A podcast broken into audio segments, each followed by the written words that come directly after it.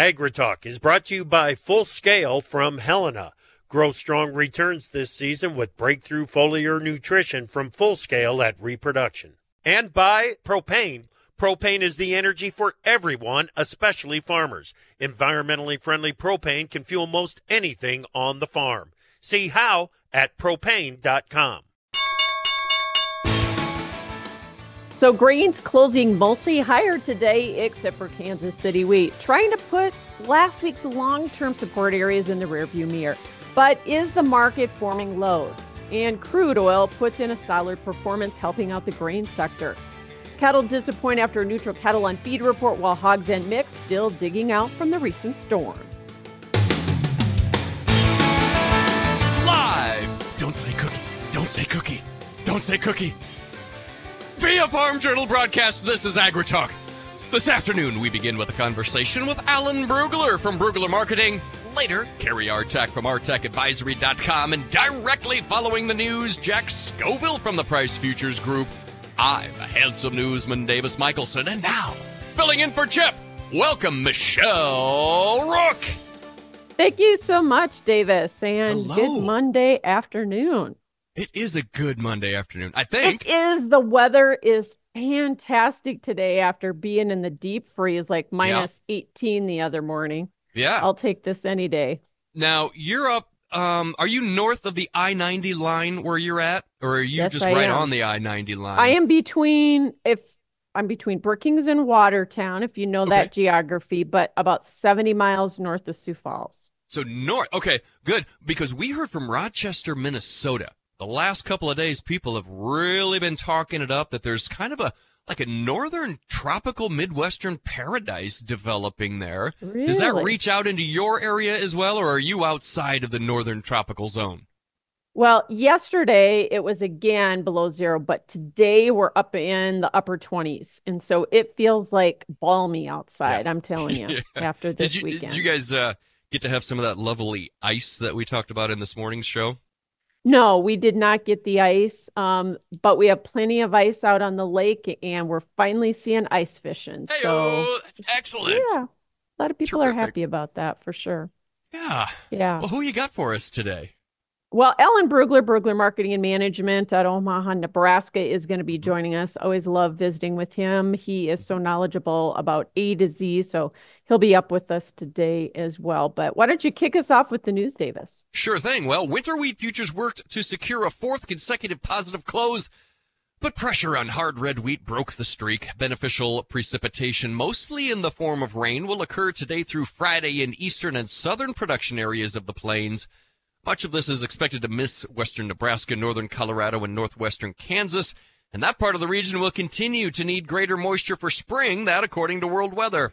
USDA reported export inspections of nearly 315,000 metric tons. That's up from the previous week and within the range of expectations. March HR, HRWD wheat futures fell one cent to 607. March soft red wheat gained three and one quarter cents to 596 and a half. March spring wheat closed a nickel higher, seven dollars and one quarter cent. I don't know how significant technically it is, but it feels like psychologically that close above seven bucks in the March spring wheat feels like a good sign. Yeah, and probably a bounce because remember, we scored new contract lows last week, and then both KC and Minneapolis wheat, which scored new contract lows Wednesday, scored reversals. So hopefully, we're building on that. Maybe we can put those lows behind us. Well, Michelle, corn futures pivoted around unchanged. That's despite supportive outside markets. World Weather Inc. expects near-term net drying in Argentina, but not enough to trim production potential just yet. As of last Thursday, 4.9% of Brazil's safrinha corn crop area had been planted. This according to AgRural. That's ahead of 1% planted at the same time last year. USDA reported export inspections of 713,000 metric tons. Michelle, that was down from the previous week, but within the pre-report trade of expectations, uh, range of trade expectations. March corn futures firmed one quarter of one cent to 445 and three quarters. May corn also up one quarter of one cent to 456 and a quarter. July corn futures closed at 464 and three quarters. That's up a whole half cent, Michelle. Yeah.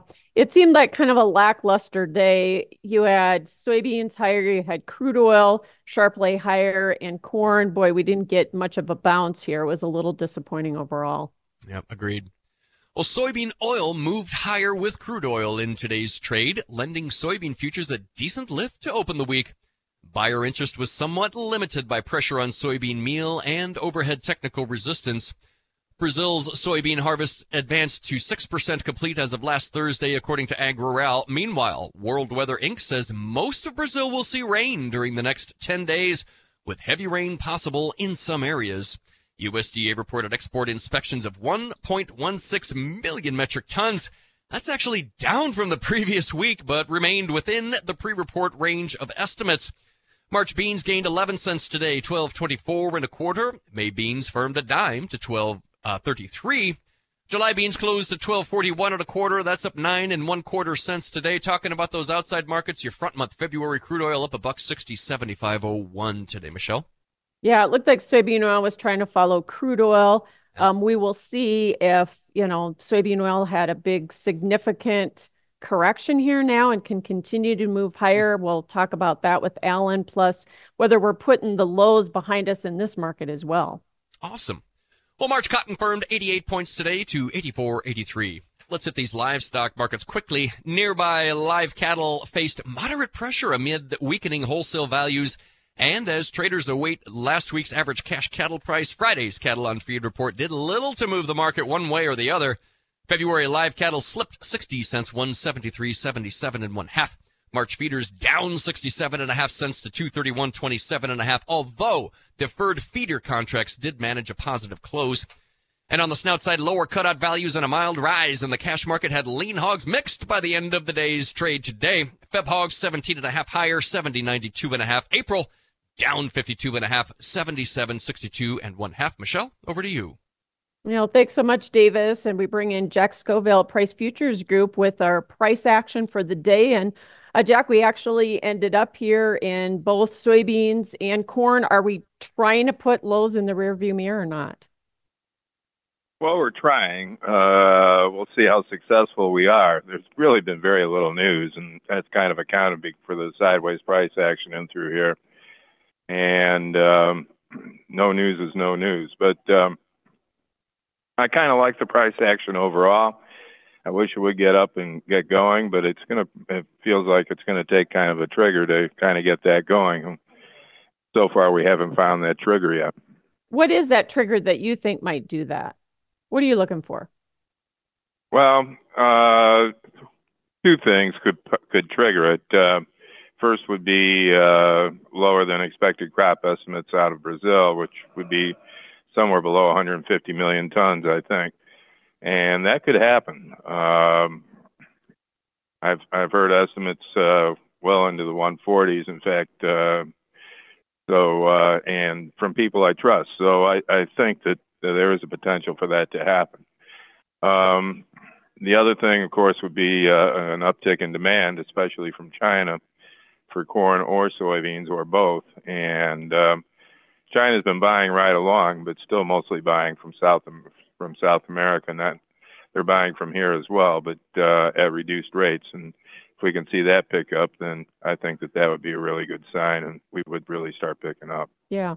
Uh, just quick, cattle seemed a little disappointing considering the neutral cattle on feed report. Was that just the lack of cash, or what? Yeah, I think so. I, and uh, plus, we're kind of getting past the, the coldest weather here, so sure. a lot of the stress kind of leaving the cattle market as well. All right. Thanks so much for joining us, Jack Scoville with Price Futures Group. Uh, we are going to be back. Alan Brugler, Brugler Marketing, is joining us. Our guest analysis today. We'll be back with more AgriTalk coming up.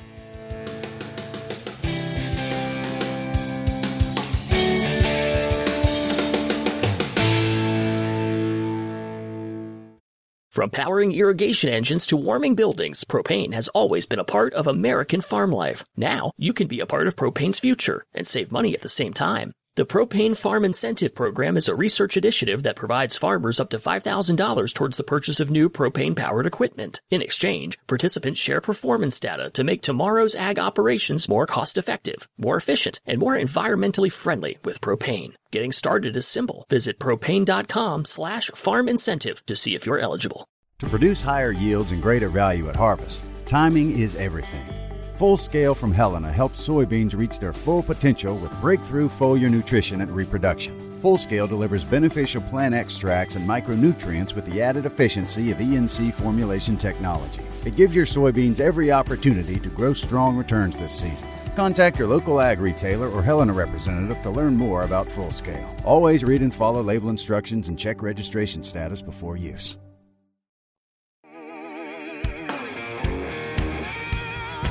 On your favorite radio station or your preferred digital device. AgriTalk is live every weekday. Welcome back to AgriTalk. I'm Michelle Rook in for Chip Flory. Well, always a pleasure to have Alan Brugler, Brugler Marketing, uh, joining us with uh, analysis and commentary today. And Alan, uh, thanks for joining us. Appreciate it. Oh, it's my pleasure. I want to start talking about, uh, first of all, obviously, the big question after the January report and kind of the action that we had last week was you know, we held some long term support areas in corn and in soybeans. And now that we've got our hangover maybe behind us in terms of the January reports, are those long term lows going to hold? Are we trying to put in bottoms in both corn and soybeans? I, I think we're trying to put in bottoms in both. You've got uh, again, very oversold technical conditions. Uh, one of the things I'm watching pretty closely, there's a 100 month moving average on the corn. That's at uh, 456. we have been below it. Obviously, we got into the 440s last week, but this is uh, a monthly chart, and it's it's not a breakout to the downside unless you you are still there at the end of the month. So, I think we've got a few days here to to uh, pushing around and see if the if we get some short covering into month end. You know, asset allocators who've made money by being short all month may may do a little buying into month end. Uh, the other thing I've noticed is open interest has been going up quite a bit in corn. That tells me there's some corn moving in the country. And that's been one of the limiting factors. Uh, the, there hasn't been any sell paper for the funds to buy against. And if that's starting to change, then it's a different dynamic for the market technically. I've had some people say, though, open interest going up in corn means that we have new selling, new funds selling. Is that true as well? Well, by definition, if you've got an increase in open interest, you have a new buyer and a new seller.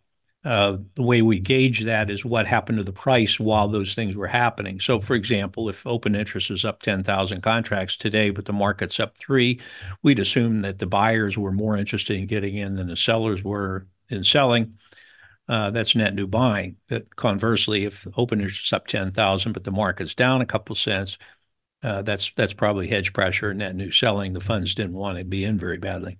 Yeah, the funds now short, according to the commitment of traders report, what 260,000 plus contracts. They increased that as of last Tuesday. That's not a record short. So, how much shorter will they go in this market? Do you think? Uh, as you point out, it's not a record short. Uh, Bill Cosby has a had a routine back in the day. Uh, don't ever challenge worse. It was a uh, about losing money at the casinos in Las Vegas, but it's similar uh, to the to the ag markets. Okay, if if it can always get worse, wheat's a poster child for that. You know, uh, it just keeps going down and down and down until it's ninety nine point nine percent oversold. You know. Uh, so it certainly could get worse, but you know we're at a at a level that has held the corn market for four or five months now. That that 455, 456 area for front month futures, you know, dropping into the 440s. Basically, told the Chinese or anybody else who needed to buy corn, Mexico perhaps, uh, hey, it's on sale today. This is a good time to pick up a little bit more. I think the same thing happened in beans. You, you did see the China buy some that got announced under the uh, daily reporting system uh, last week. Beans just got cheap enough finally to be of interest to them. Yeah, I want to ask you about that soybean sale to China last week, almost 11 million bushels. And it was kind of surprising because Brazil's soybean prices are so much cheaper than the United States. What did you make of that sale? I think it's mostly logistics. You, have got uh, they've got to hedge their bets a little bit on on where you're getting the stuff from. If you you can't get uh, rely 100% on shipments out of Brazil, uh, just because of the volumes that they're doing. I thought it was interesting that, uh, and and right now, of course, is a low spot in, in Brazilian availability. Yes, the price quotes are down, but that's mostly for deferred shipment as the new crop comes out of the field. We know they've only harvested four or five percent of their beans so far. Actually, uh, a lot of the beans are still in vegetative or or pod, you know, flowering and pod set. People forget that, and because you see the harvesting uh, videos, but a lot of the crop is not mature yet. Uh, I did notice that uh, China's statistics put out their their final numbers for last year, and out of the yeah. 99 million tons they imported, 69 million came from Brazil. Yeah, in the U.S., actually, our share went down, did it not? Yeah, our market share went down. It was only 24 million tons. So that's that's what you're going to get when Brazil has a record crop. Uh, this year, Brazil's crop's going to be down, obviously, but uh, Argentina's uh, could potentially be more than double last year's drought depressed uh, production and offset a lot of the Brazilian losses. Yeah, no doubt. So, fund position in the soybean market, they've actually pushed shorter now, almost 77,000 contracts short in that market. Do they keep pushing short, or did last week's reversals kind of change that, you think?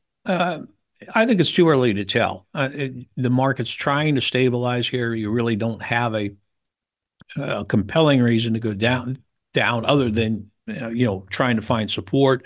Technically, uh, we've got some pretty good support on the March at 1205 and three quarters. That's 78% Fibonacci retracement, 78.6%.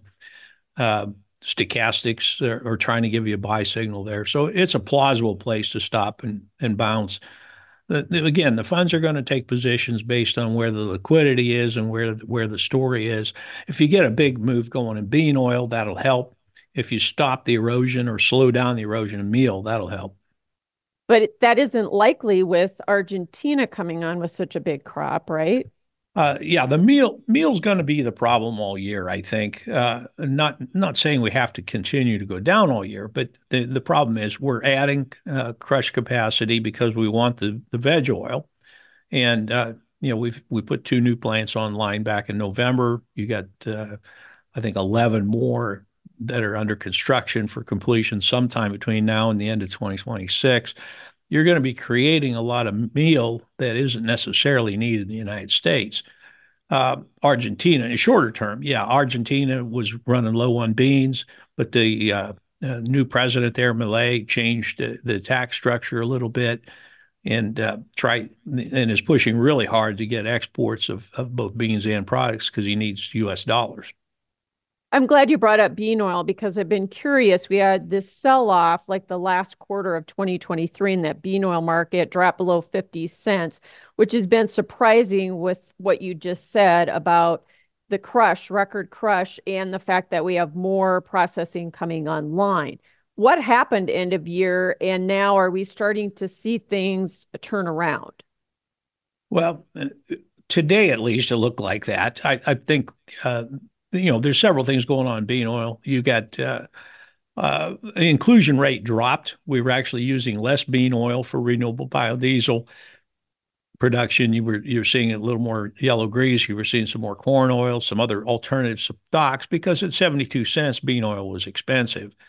Um, palm oil's gotten uh, more expensive recently. That's helped. Uh, it, it, but the the story today was that uh, Phillips 66 has a big renewable uh, diesel refinery coming online out in Rodeo, California, and they got some environmental approvals that they needed to get that thing ramped up and online. So, you know, that's that they're they're set up apparently to use bean oil primarily. So that was that got the bean oil market excited when when those approvals news hit. Bean oil is lagging though compared to palm oil. So when will bean oil start to catch up to palm oil prices, or will it? Well, I, I, again, it's going to it's going to depend on on that industrial use. We're out of the export market for bean oil for all intents and purposes. these re, these renewable diesel plants can outbid any exporter for bean oil. So you're going to keep almost all the bean oil at home. Uh, it is somewhat uh, the demand somewhat contingent on the subsidy levels, the the carb credits out of California, and so forth. But uh, yeah, I think you, will see uh, as bean oil stocks get tighter and you get uh, you know some more processing demand online, and perhaps if you get a little rally in crude or diesel seasonally after February, that'll tend to to boost the, the consumption too. Well, these bean oil values look to be at a value to me if you're a processor. Yeah, well, 44 cents is your chart support.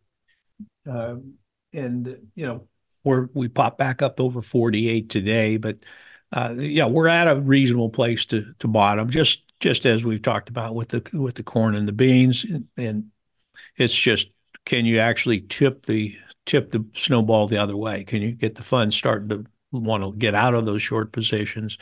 Can you get the the end users uh, to start committing to more longs and and be accompanied by spec buying? Yeah.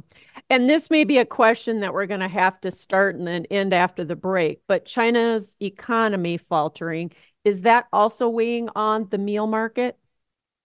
Uh, it is, although I'd argue it's not specifically the Chinese economy. It's the it's the hog herd liquidation in particular. Okay. They had that, that's somewhat tied to the economy, but it's also tied to uh, they just overexpanded for what the what the consumption was. But the the point is, with the fewer hogs, you don't need as much meal or as much imported corn either.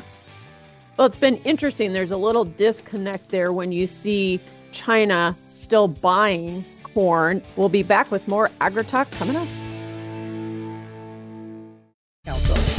Let's go to the markets page at profarmer.com and check today's closes, where March hard red winter wheat futures fell one cent to 607. March soft red wheat gained three and one quarter cents to 596 and one half. March corn futures firmed one quarter of one cent to 445 and three quarters. May corn also up one quarter of one cent 456 and one quarter at the close. March soybean futures gained 11 cents to 12.24 and one quarter. May beans firmed a dime, 12.33 at the close. March cotton firmed 88 points today to 84.83.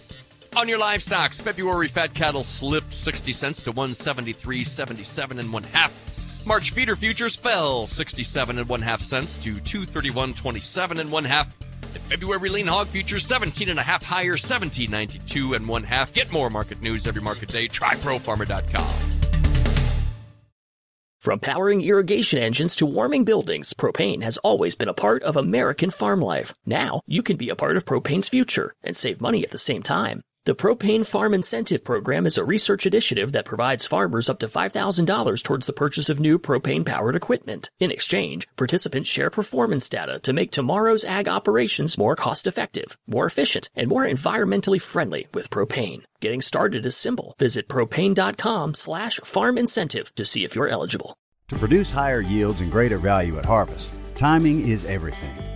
Full Scale from Helena helps soybeans reach their full potential with breakthrough foliar nutrition and reproduction. Full Scale delivers beneficial plant extracts and micronutrients with the added efficiency of ENC formulation technology. It gives your soybeans every opportunity to grow strong returns this season. Contact your local ag retailer or Helena representative to learn more about Full Scale. Always read and follow label instructions and check registration status before use.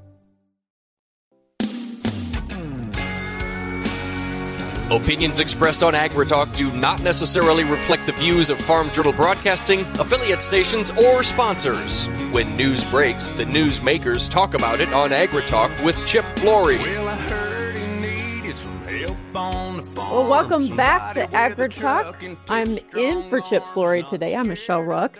Uh, joining us, Alan Brugler with Brugler Marketing. And before the break, um, kind of the theme that we had going on, Alan was talking about whether the lows were behind us in both corn and soybeans. And I guess the same question is in the back of my mind about wheat. So we had new contract lows in both Kansas City and Minneapolis wheat last week. And then Thursday kind of scored some reversals. You know, is that market putting the lows in the rear view mirror there too or not? I'm always cautious to to call low and wheat. Many have died trying to uh, put, put, one in here. uh, and, and today's action, you know, Minneapolis is still trying to get back to seven bucks here, and uh, had a little positive action today, but again, not enough of a rally to really tell us anything.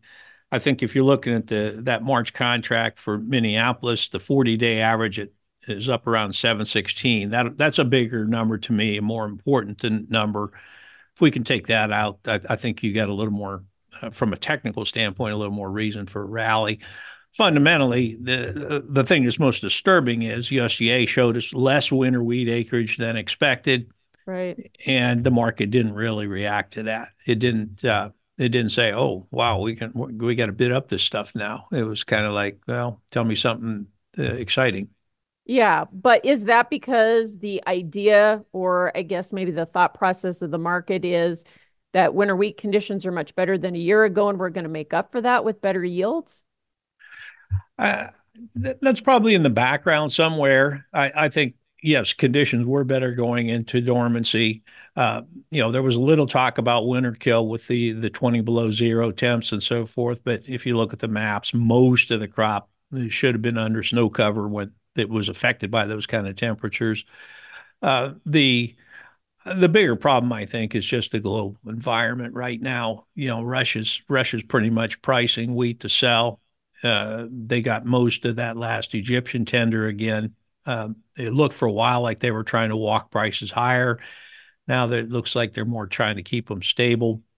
Uh, you know, you get Russia out of the market, that would help uh, create more opportunities for the U.S. I think uh, the the Russians have had some weather issues with really, really, really cold temperatures in some of those growing areas. But again, we don't have particularly good data on on snow cover or and won't won't know till spring on green up how much damage was done. The uh, the the bullish story to me on wheat is simply that uh, the world stocks usage ratio, uh, based on what WASDE told us last uh, last week or a week and a half ago, is supposed to be the tightest uh, since 07, 08 by the time we get to the end of May. And uh, that would argue for uh, prices this high or higher at least. Uh, you know, you have to remember that we, we got conditioned by those thirteen dollar prices in 2022 to think uh, things should be higher indefinitely. But I, I, think the my point is that uh, the world production is focused mostly in the northern hemisphere for wheat. Okay, it's Canada, it's U.S., it's it's EU, it's Russia and there's much smaller production south of the equator. So the peak supply for the entire world is in that July, August, September period, and then kind of goes down from there. And uh, as that as we get closer to those tight stocks usage ratios that USDA is seeing for year end, I think the U.S. will be in a position to benefit more than we have so far. Yeah. Well, demand has been a bit of an issue for wheat. It's been an issue for soybeans. Corn's been getting a little bit better on the export front. But is it really just a lack of demand, or is this shipping and logistic issues, or is it a combination? Well, the shipping is not helping anything, that's for sure. Uh, particularly, uh, the, the U.S. Is, is suffering probably the most from that simply because of the Panama Canal. Okay, if you look at uh, our main buyers, and you know whether that's Japan or South Korea or Taiwan or China, uh, they're they're all uh, right now very dependent on the PNW, and we only have limited shipping capacity out of the PNW. Uh, normally, we'd r- run stuff out of the Gulf. You know, we have a, a, nice, cheap river system to get grain down to the Gulf. Then we'd send it through the Panama Canal uh, Panama Canal shipping is way, way down, and right. it's extremely expensive for the U.S. for a, a grain shipper to uh, pay the auction uh, premiums to, to run grain through there when an LNG tanker can afford it a lot better. So, uh, yeah, I think you're you're seeing some discounts in the FOB prices, and that's being passed back upriver uh, just because of freight. You bet. Okay, so bigger picture, stock market, S&P making new highs. Talk about what this means for money flow and what it's been meaning in terms of, you know, the lack of, I guess, interest for the funds to really want to own commodities. Well, you know, there's a certain amount of hot money and it's it, it's got a trillion dollar figure on it, I think, that is going where where things are moving. Okay, and it would it would in general rather be long something than short something. Not everybody understands that you can make money on the short side. Uh, you know, if you're talking about the overall investing community. So, if the stock market's making new highs, uh, or at least coming up on new highs, there's a lot of interest in putting the, putting any discretionary money there rather than in a commodity that uh, the funds are already short and that that's leaking lower. And that's been the case for a lot of the ags. So, you know, you've been sucking money away from uh, commodities towards the equities. I think uh, back in November, December, we were getting more interest in bonds and, and interest rate instruments. That kind of backed off because uh, it looked like the Fed Fed rate cuts, if any, are going to be later in the year than what people were hoping. But uh, again, uh, the the money it's been attractive to put money into equities. You had huge percentage gains for the year in your 401k or your IRA or whatever you had invested. Uh, the other part of that equation is inflation has slowed down. You know, you know, when inflation's running up, then people tend to want to own commodities. They tend to, right. to keep up with inflation. Is the market getting ahead of itself on these interest rate cuts? Well, I think it definitely did. Uh, you you you uh, you were pricing in the first Fed rate cut in March. In my opinion, that was never going to happen, but you could see that in the in the spreads and in the the Treasury futures uh, you what you've got now is kind of backtracking and saying, well, certain parts of the inflation haven't slowed down as much as expected, notably the service economy. Uh, you you've got uh, you know you still got quite a bit of money floating around out there. The the thing that you also have to remember is some of the big wage deals like the United Auto Workers. Those are those are not fully in place. You know, those are multi-year deals. They're they're they've got a little wage inflation built into them. And uh, so it's going to be a little harder to kill it off, I think, than some people anticipated. Goods and service, or uh, yeah, goods and services, uh, are that situation's improved. You do have, uh, you know, food and energy are excluded from the, the the inflation indicators the Fed looks at because they're so volatile. Uh, but obviously, you know, if crude's ramping up because of the Mid East situation, that's that's inflationary pressure. It's not going to be something the Fed is probably going to react to, but it's still there. Yeah, maybe that'll bring a little money back into the commodity sector. Maybe. And it, it's it's a it's a, a variable you have to keep an eye on. Right. Okay, cattle market. Let's talk about that one. Um, cattle on feed report was pretty neutral, 102 on feed. The placement number was down about four and a half percent, right in line with the trade guesses.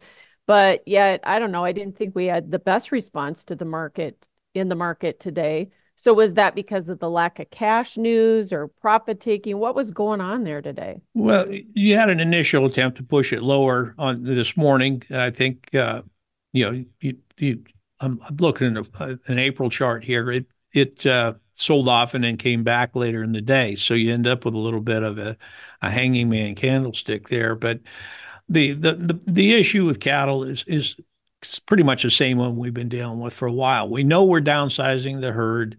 The the heifer data, the heifers on feed data actually showed a slightly lower percentage of heifers in the in the feedlot mix than we had in the last quarterly report.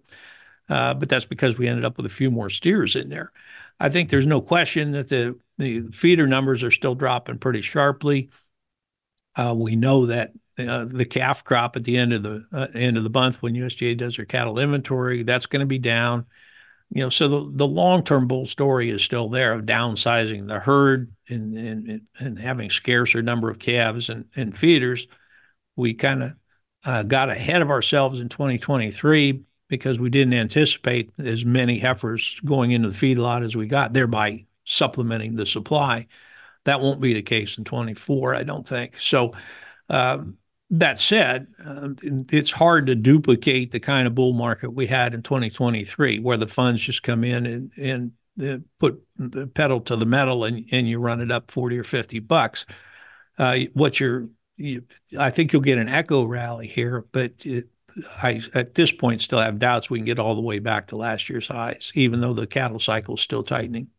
That heifer data that you talk about in the report actually does confirm that we're not really retaining heifers and putting them back in to rebuild the herd, though, doesn't it? That's correct. We're still downsizing, and you're going to, and actually, cow slaughter, while it slowed down a little bit, was still a second or third largest. Uh, so that also argues towards the, the herd being smaller in that cattle inventory report. Again, cattle cycle is still in the down phase. It's still in the liquidation phase. That means tighter numbers to come. But uh, uh, we know f- that cattle cycle has been going on for 200 right. years, and it's it's not while you'd think conceptually the the the cat the beef price the, the live cattle price would be highest after uh, the shortage the, the, lowest feeder numbers that's not always the case the market okay. anticipates yeah and hopefully weights will start coming down here as well that would certainly help the market out all right alan a pleasure to have you thanks so much my pleasure oh Talk All to right, you next time. You bet. Alan Brugler with Brugler Marketing. Uh, we will be back with some chart action with Cary Artac coming up on AgriTalk.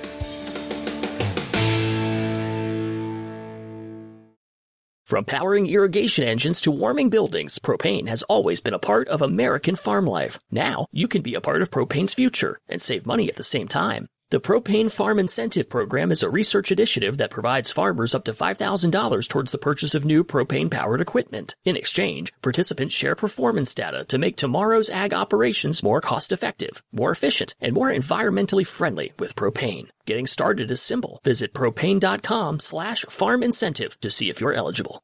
To produce higher yields and greater value at harvest, timing is everything. Full Scale from Helena helps soybeans reach their full potential with breakthrough foliar nutrition and reproduction. Full Scale delivers beneficial plant extracts and micronutrients with the added efficiency of ENC formulation technology. It gives your soybeans every opportunity to grow strong returns this season. Contact your local ag retailer or Helena representative to learn more about Full Scale. Always read and follow label instructions and check registration status before use. I don't know what you're thinking. So call us at 855 4 Talk Ag and tell us what's on your mind. Welcome back to AgriTalk. I'm Michelle Rook in for vacationing Chip Flory, a much needed and deserved vacation at that. Well, it's the time of day and the day that we talked to Cary Artac with Artac Advisory. He's joining us with chart perspective. And we've been talking a lot about charts here today. Cary, what charts are you going to be analyzing for us today? Thanks, Michelle. I'm going to start with March corn. Three weeks ago, uh, we settled below a significant floor of support that is now above the market at 460.25. We're trading around 445 and three quarter last. 460.25 is our ceiling into spring and below which we are in the midst of a two to three month sell signal, expecting 412 and a quarter over that time horizon. Now, on the way down over the last couple of weeks, the market has been bottoming out at a nearer term channel bottom that this week is at 435.75. And given the fact that we've tested this area, last week it was around 437. Given the fact that we've been testing this area for the last couple of weeks, we can rally back to 416 a quarter possibly over the next two or three weeks, where the market can top out into spring. And as I say, 412 and a quarter remains a two to three month downside target. Now, downside this week, if we do settle the week Friday below 435.75, I would expect that targeted 412 and a quarter within about two to three weeks, where we can bottom out into spring trade. And at that point, we'll just see how the fundamentals play out with respect to crop conditions, et cetera, et cetera. Upside, if we settle back above 416 a quarter at the end of the week, which I don't expect this week, but if we did over the next couple of weeks, I see about a two to three week rally to 489 half. And that is a level that can contain monthly buying pressures. And 489 half is our aggressive upward pivot point as we move through February and into March. If over the next three to five weeks, let's say we can close above 489 half, then I'm expecting 525 even uh, within probably two to three months where we could top out actually into summer activity. But for right now, heavy below 416 a quarter, expecting 412 and a quarter over the next two to three months. On to lean hogs.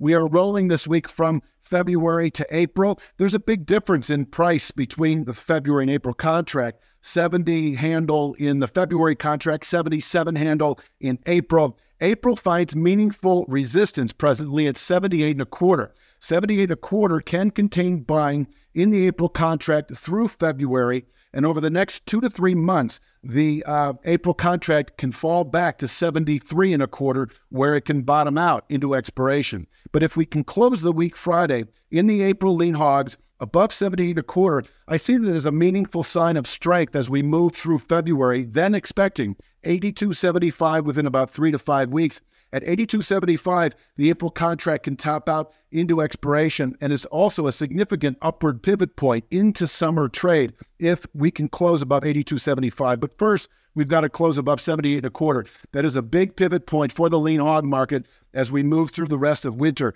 below which 73 and a quarter likely over the next two to three months. And if once again, if we can close above 78 and a quarter on Friday, 82.75 likely by the end of February. And finally, I thought I would talk about the March S&P, I'm sorry, the S&P 500 index itself. This is the index and you know how the stock market can impact the broader commodity uh, futures markets. Uh, I do have a significant ceiling of resistance that I've been expecting now for the last several months at 4902. That is a 16 month rising channel top. We're presently trading around 4850 last in the S&P 500 index.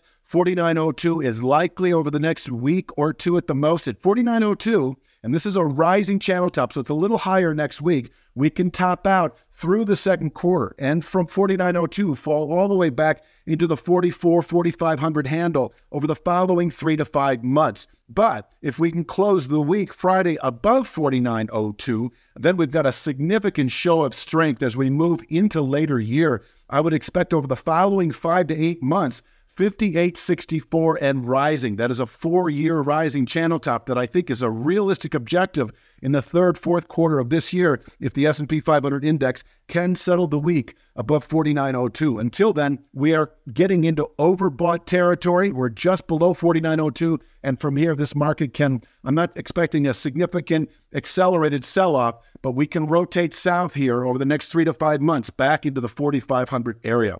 And that's all I've got this week, Michelle. Thanks much. Hey, thanks so much. It's been an impressive run there in the S&P 500 index. Thanks for sharing that. Uh, Cary Artac, Artek Advisory, again joining us with today's chart perspective. Yeah. yeah. Um, just checking in with that. Uh, the outside markets there have been a big topic of conversation. Still up a buck sixty seventy five oh one in that February uh, WTI. From there, we're you know call it seventy bucks and a half up just shy of a buck and a half on the day. But yeah, the the stock indices, the Dow up 138, the S&P 500 up 14 and a quarter, uh, Nasdaq up 32 points at uh, 17,470 and five. Uh, it's an impressive run in the stock market going on right now. It it'd be nice to see some of that money come over into commodities. I'm not sure what that catalyst is, Michelle. Well, as you heard Arlen or Arlen Alan talk about money as being basically pulled over into what's performing the best. And so until right. we until we start seeing some inflationary fears coming back into the marketplace, you yeah. probably won't see commodities as the hot buy. Usually grains especially the fund traders buy as a hedge against inflation and so that's why we've been seeing kind of this exodus of money away from mm-hmm. especially the grain sector here in the ags the last almost 18 months now well and we've been here we've been critical about uh, the Fed and how they just they they seem to telegraph their passes. You know what I mean? They tell us, "Oh, well, we're looking ahead to maybe 3 to 4 rate cuts or whatever that that number might be." We've argued that what the what the market really needs is a good shocker, you know? Don't be yeah. telegraphing this stuff to us. Let's give the market, you know, its its due and then maybe we can correct appropriately in response. I, I don't know. Yeah. Pipe dreams. I kind of felt like just rip the band aid off and get it done. Yes. With, you know. Exactly. Yeah. Um, real quick, National Weather Service. Uh, if I can just bust in right quick, six you to ten temperature outlook. Above normal temperatures expected. The hottest temperatures. Uh, looks like in a line, there's a little bubble that extends right down to Rochester, Minnesota, and up from there. Uh, pretty much everybody except for the uh, southern tip of Florida expected above normal temperatures. Uh, below normal precip in the 6 to 10 days. Similar deal, above normal temperatures, but we do get more precip uh, heading clear from California out to no uh, to Illinois in the 8 to 14 day. Michelle Rook, over to you. Yeah, thanks so much. Uh, tomorrow morning, joining us for AgriTalk, Ethan Lane, NCBA, Bill Even, National Pork Board, and Kurt Kavorik with uh, Clean Fields America will be joining us. And tomorrow afternoon, we'll have Dave Chatterton with Strategic Farm Marketing. Thanks for joining us here for AgriTalk.